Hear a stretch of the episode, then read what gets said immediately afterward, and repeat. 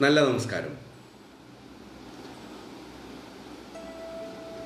മനുഷ്യ സമൂഹത്തിന്റെ ഓരോ മൂവ്മെന്റുകളും ഓരോ കണ്ടുപിടുത്തങ്ങളെ ബേസ് ചെയ്തിട്ട് തന്നെയാണെന്ന് നമുക്ക് അടിവരയിട്ട് പറയാൻ പറ്റും. പ്രാചീന കാലത്ത് മനുഷ്യൻ ഗോത്രമായി ജീവിക്കുന്ന കാലം തൊട്ട് പറയുകയാണെങ്കിൽ അവൻ തീ കണ്ടുപിടിച്ചു. വലിയൊരു മാറ്റം തന്നെയായിരുന്നു പിന്നീട് സമൂഹത്തിൽ ഉണ്ടായിട്ടുള്ളത്. വെറും ഒരു തീ കണ്ടുപിടിച്ചതിൽ ഉണ്ടാവുന്ന മാറ്റം. കൃഷി ചെയ്യാൻ തുടങ്ങി അദ്ദേഹം മനുഷ്യർ അങ്ങനെ അവർ സെറ്റിലായി സെറ്റിൽമെന്റ്സ് ആയി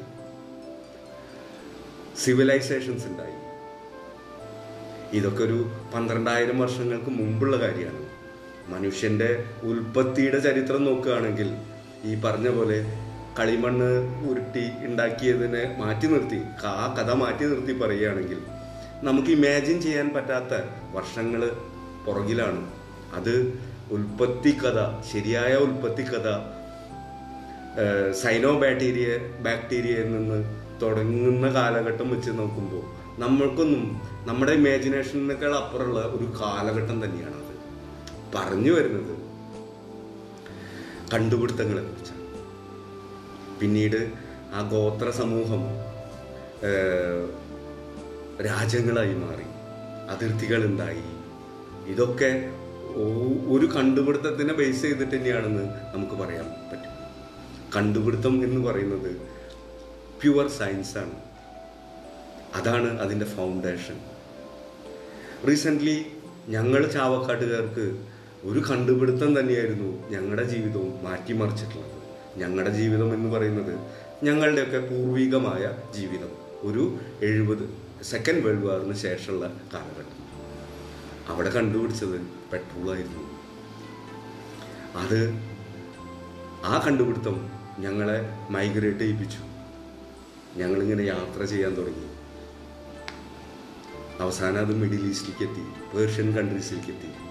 ഗൾഫ് കൺട്രീസിലേക്ക് എത്തി അതിനു മുമ്പ് ചാവക്കാട്ടുകാർ മൈഗ്രേറ്റ് ചെയ്തില്ല എന്നല്ല അതിന്റെ അർത്ഥം. അന്നത്തെ ആ കാലഘട്ട ഉള്ള കണ്ടുപിടുത്തത്തിനെ ബേസ് ചെയ്തിട്ട് സിലോണിൽ പോയി മലേഷ്യയിൽ പോയി. അവിടെയൊക്കെ നല്ല വേരുകളുണ്ട് നമ്മൾക്ക്. ഞാനിങ്ങനെ ആലോചിക്കുകയായിരുന്നു. പെട്രോൾ എന്ന ക്രൂഡ് ഓയിൽ എന്ന ആ ഒരു കണ്ടുപിടുത്തം എന്തൊക്കെ മാറ്റങ്ങളാണ് ലോകത്തിലേക്ക് ഉണ്ടാക്കിയിട്ടുള്ളത്? അതിന്റെ ഇടയിൽ ചെറിയ കുട്ടിയാവണ സമയത്ത് വായിച്ചിട്ടുണ്ടായിരുന്നു ഒരു രാമറെ കുറിച്ചിട്ട്. തമിഴ്നാട്ടുകാരൻ രാമറെ കുറിച്ചിട്ട്. അദ്ദേഹം ജൈവ എന്തൊക്കെയോ സാധനങ്ങൾ വെച്ചിട്ട് പെട്രോളിന് തുല്യമായ ഒരു സാധനം കണ്ടുപിടിച്ചു. വലിയ പ്രതീക്ഷയായിരുന്നു. പക്ഷെ എവിടെ എത്തിയില്ല അതൊന്നും. അതൊന്നും ശരിയായ സയൻസ് അല്ല എന്നുള്ളത് കാലം തെളിയിച്ചു. ഇന്ന് ഇലക്ട്രോണിക് യുഗത്തിലേക്ക് വരികയാണ്. പുതിയ ടെക്നോളജി ടെസ്ല പോലെ അല്ലെങ്കിൽ അതുപോലുള്ള വെർജിൻ കമ്പനി പോലെയുള്ള എത്രയോ പുതിയ പുതിയ ഇന്നോവേഷൻസ് ആണ് വരാൻ പോകുന്നത്.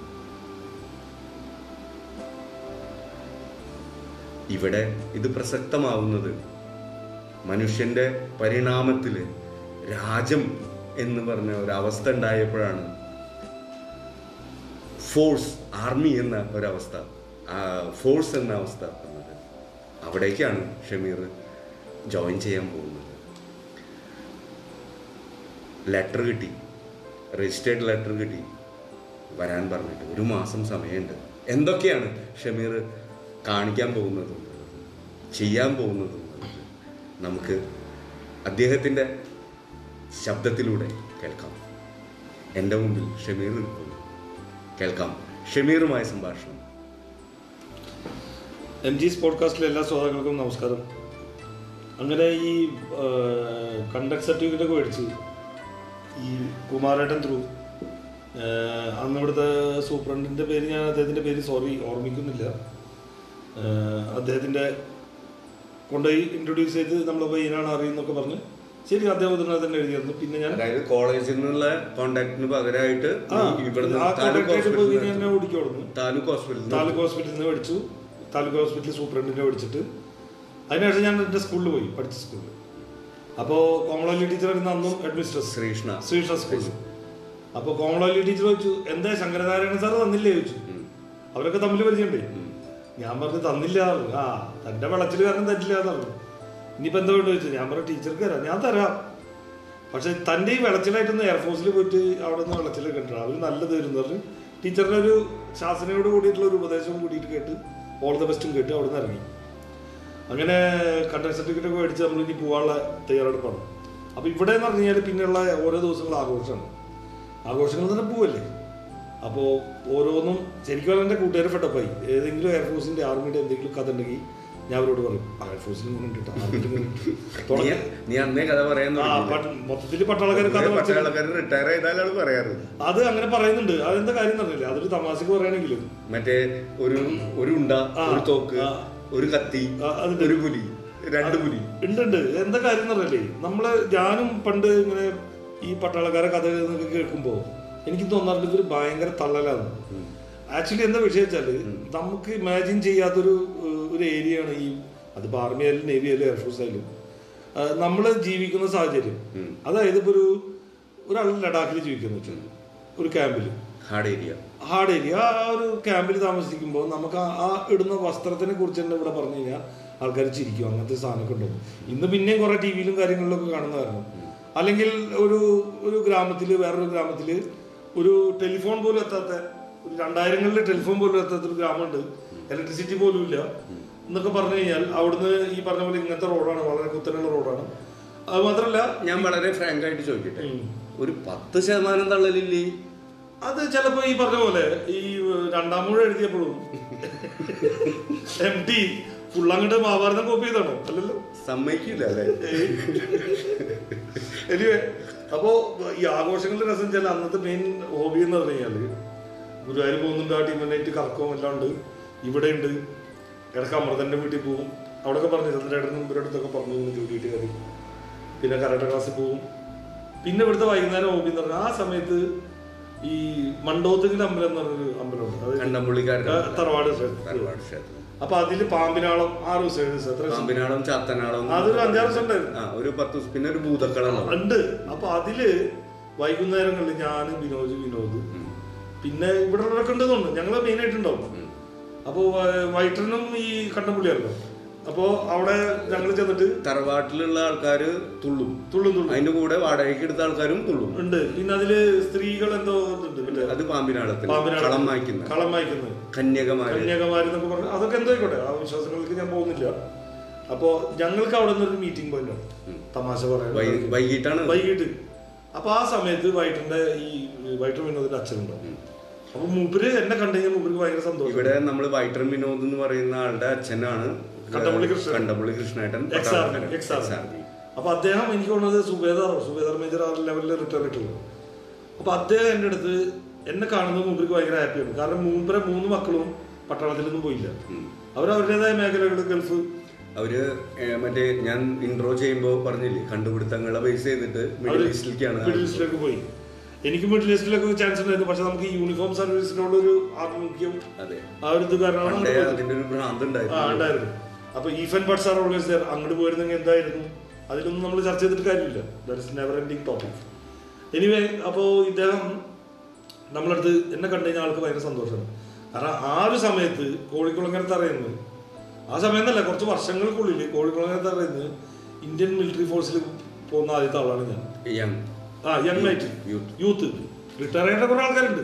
പക്ഷെ കോഴിക്കുളങ്ങര ഏരിയ റിട്ടയർ ആയാലും കുറച്ചേ ഉള്ളൂ. കുറച്ചേ ഉള്ളൂ. വളരെ ലിമിറ്റഡ് ഉള്ളൂ. എല്ലാവരും ഗൾഫ് തന്നെയാണ്. ഗൾഫ് തന്നെയാണ് ഗൾഫ് തന്നെയാണ്. ഓക്കെ ഈ നാടിന്റെ പുരോഗതി ഗൾഫ് കൺട്രീസ് റിട്ടയർ ചെയ്ത ചാവക്കാട്ടുകാരെയും അതുപോലെ ഫോഴ്സ് നിന്ന് റിട്ടയർ ചെയ്ത ചാവക്കാട്ടുകാരും വെച്ച് നോക്കുകയാണെങ്കിൽ ഒരു വൺ വൺ പെർസെന്റേജ് ഒക്കെ ഉണ്ടാവുള്ളൂ ഡിഫൻസ് പേഴ്സൺ ഡിഫൻസ് പേഴ്സൺ അങ്ങനെ അത് അങ്ങനെ അപ്പൊ അവരുടെ കാര്യങ്ങൾ പറഞ്ഞു അവിടെ അങ്ങനെയാണ് അങ്ങനെയാണ് അങ്ങനെയാണ് അങ്ങനെയാണ്. അപ്പൊ അവിടെ വേറൊരു ക്യാരക്ടർ ഉള്ളത് വെച്ചാൽ അശോകേട്ടൻ എന്നുള്ളൊരു ക്യാരക്ടർ ഉണ്ട് അവിടെ. ആ പരിസരത്തിൽ.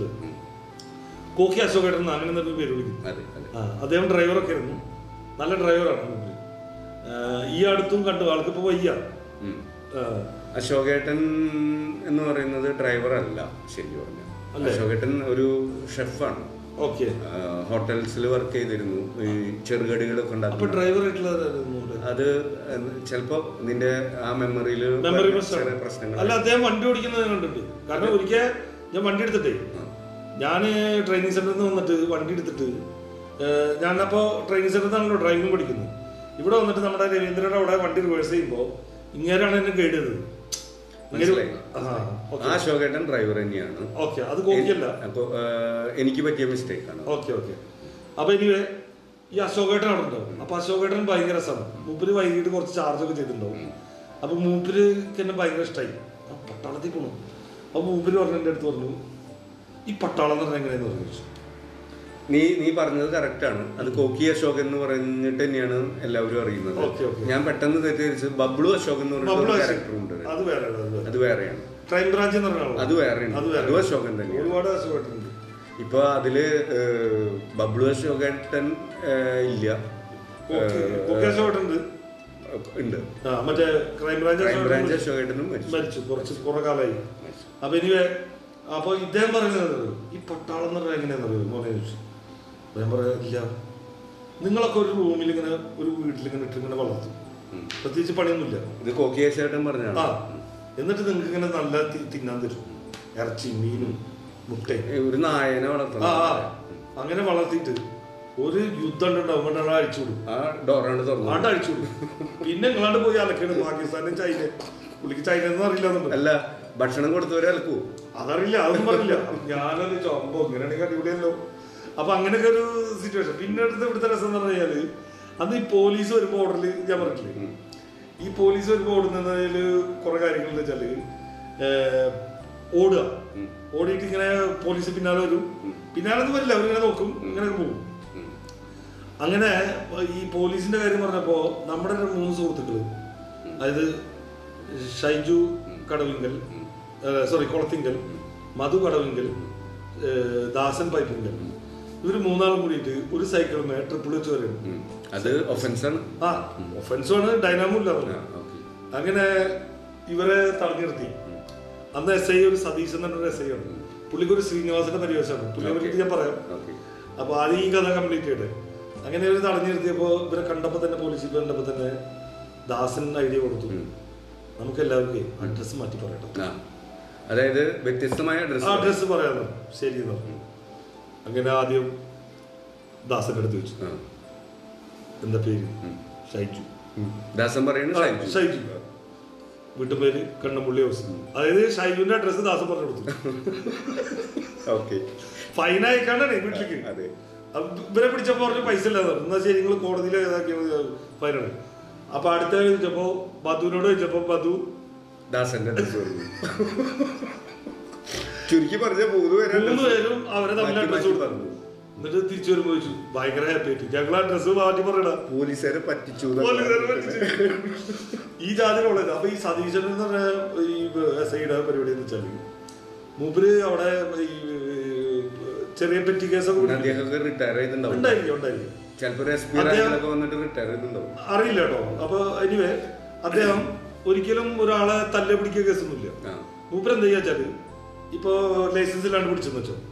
അപ്പൊ പറയും ഒരു കാര്യം ചെയ്യ് ആ ബൈക്കായിട്ട് ഈ ജീപ്പ് പിടിക്കുന്നത് ഏഹ് അങ്ങനെ ജീപ്പ് ഇങ്ങനെ പതുക്കെ മുന്നോട്ട് എടുക്കും ഒന്ന് ബ്രേക്ക് അടിക്കും. അപ്പൊ അവൻ വിടാൻ പോകും.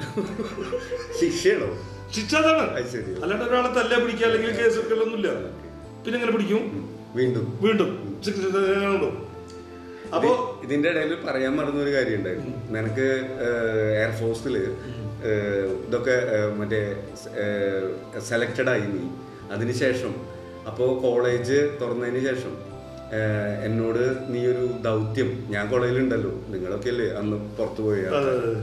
എന്നോട് പറഞ്ഞു എനിക്ക് എയർഫോഴ്സിൽ കിട്ടി എന്നുള്ളതൊന്നും വൈഡായിട്ട് പബ്ലിഷ് ചെയ്യാൻ. പറഞ്ഞു.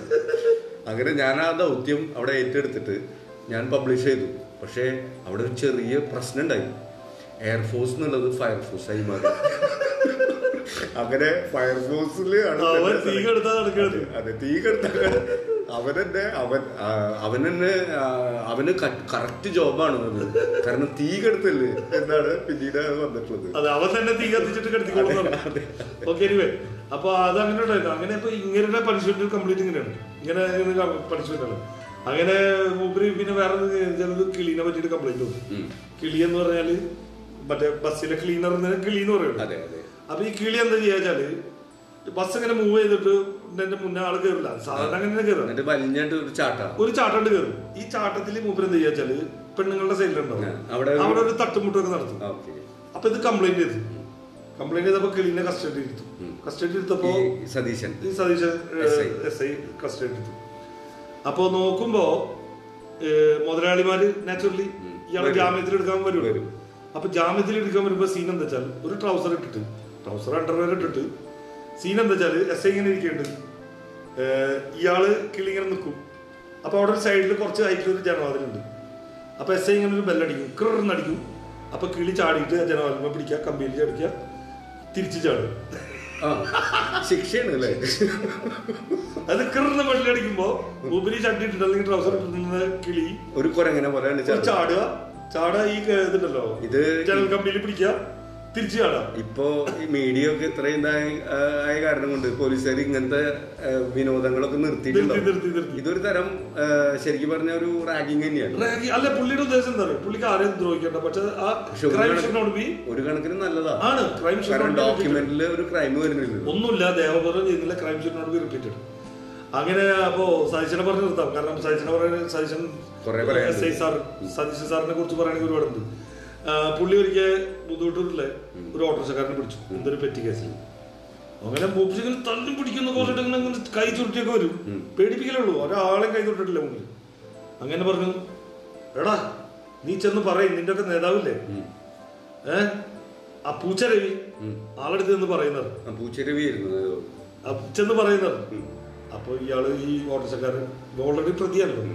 സാറേ പൂച്ച രവിയല്ല പിന്നെന്താ? കോക്കാർ രവിയാണ് സാറേ. അതെന്ത് ജീവിയാണ്? പൂച്ചയുടെ വലിയ രൂപ. ആ അത് എന്ത് ജീവിയാണ് അത്?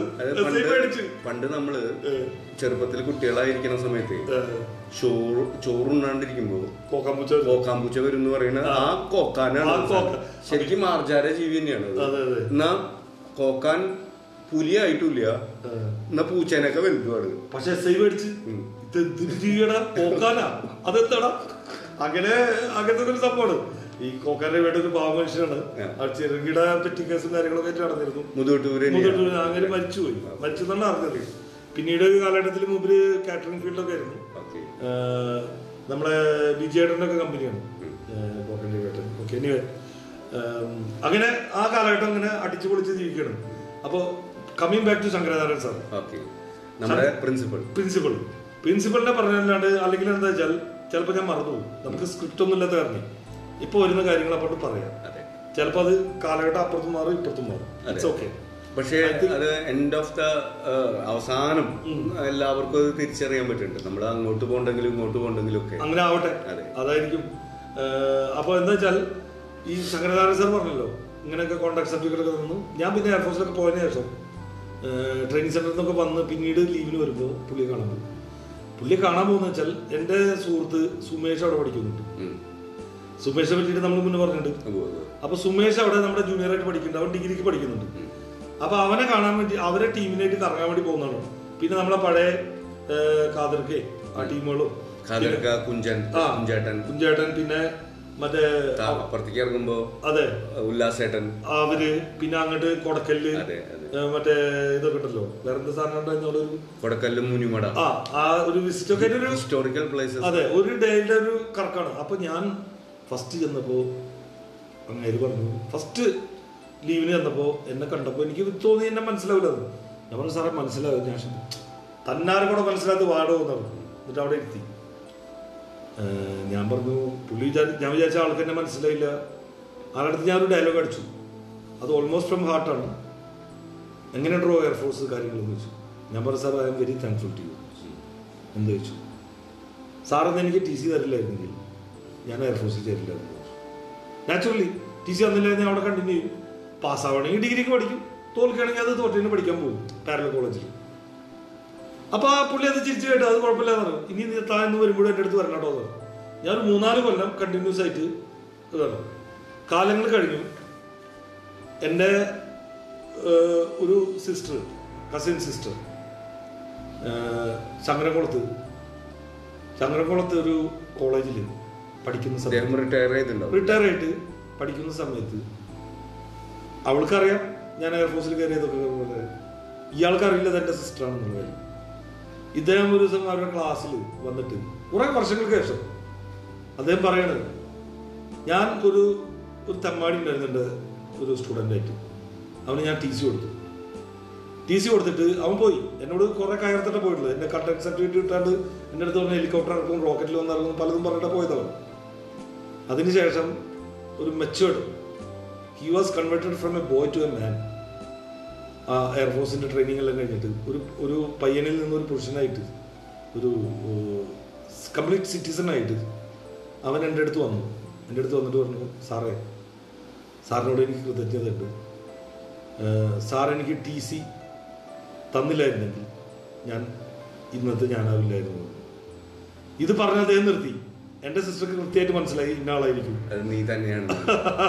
അവളത് പറഞ്ഞത് കുറെ വർഷങ്ങൾക്ക് ശേഷം ഈ അടുത്താണ്. ഞാൻ റിട്ടയർ ചെയ്ത ശേഷം അപ്പോ ശങ്കരനാരായൺ സാർ ഇപ്പോൾ ആയുരാരോഗ്യത്തോടെ കൂടെ ഇരിക്കട്ടെ.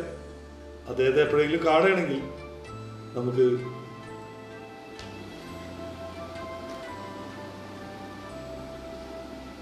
ഒരു കാലഘട്ടം എത്ര ഭംഗിയായിട്ടാണ് ഷമീർ പറഞ്ഞത്.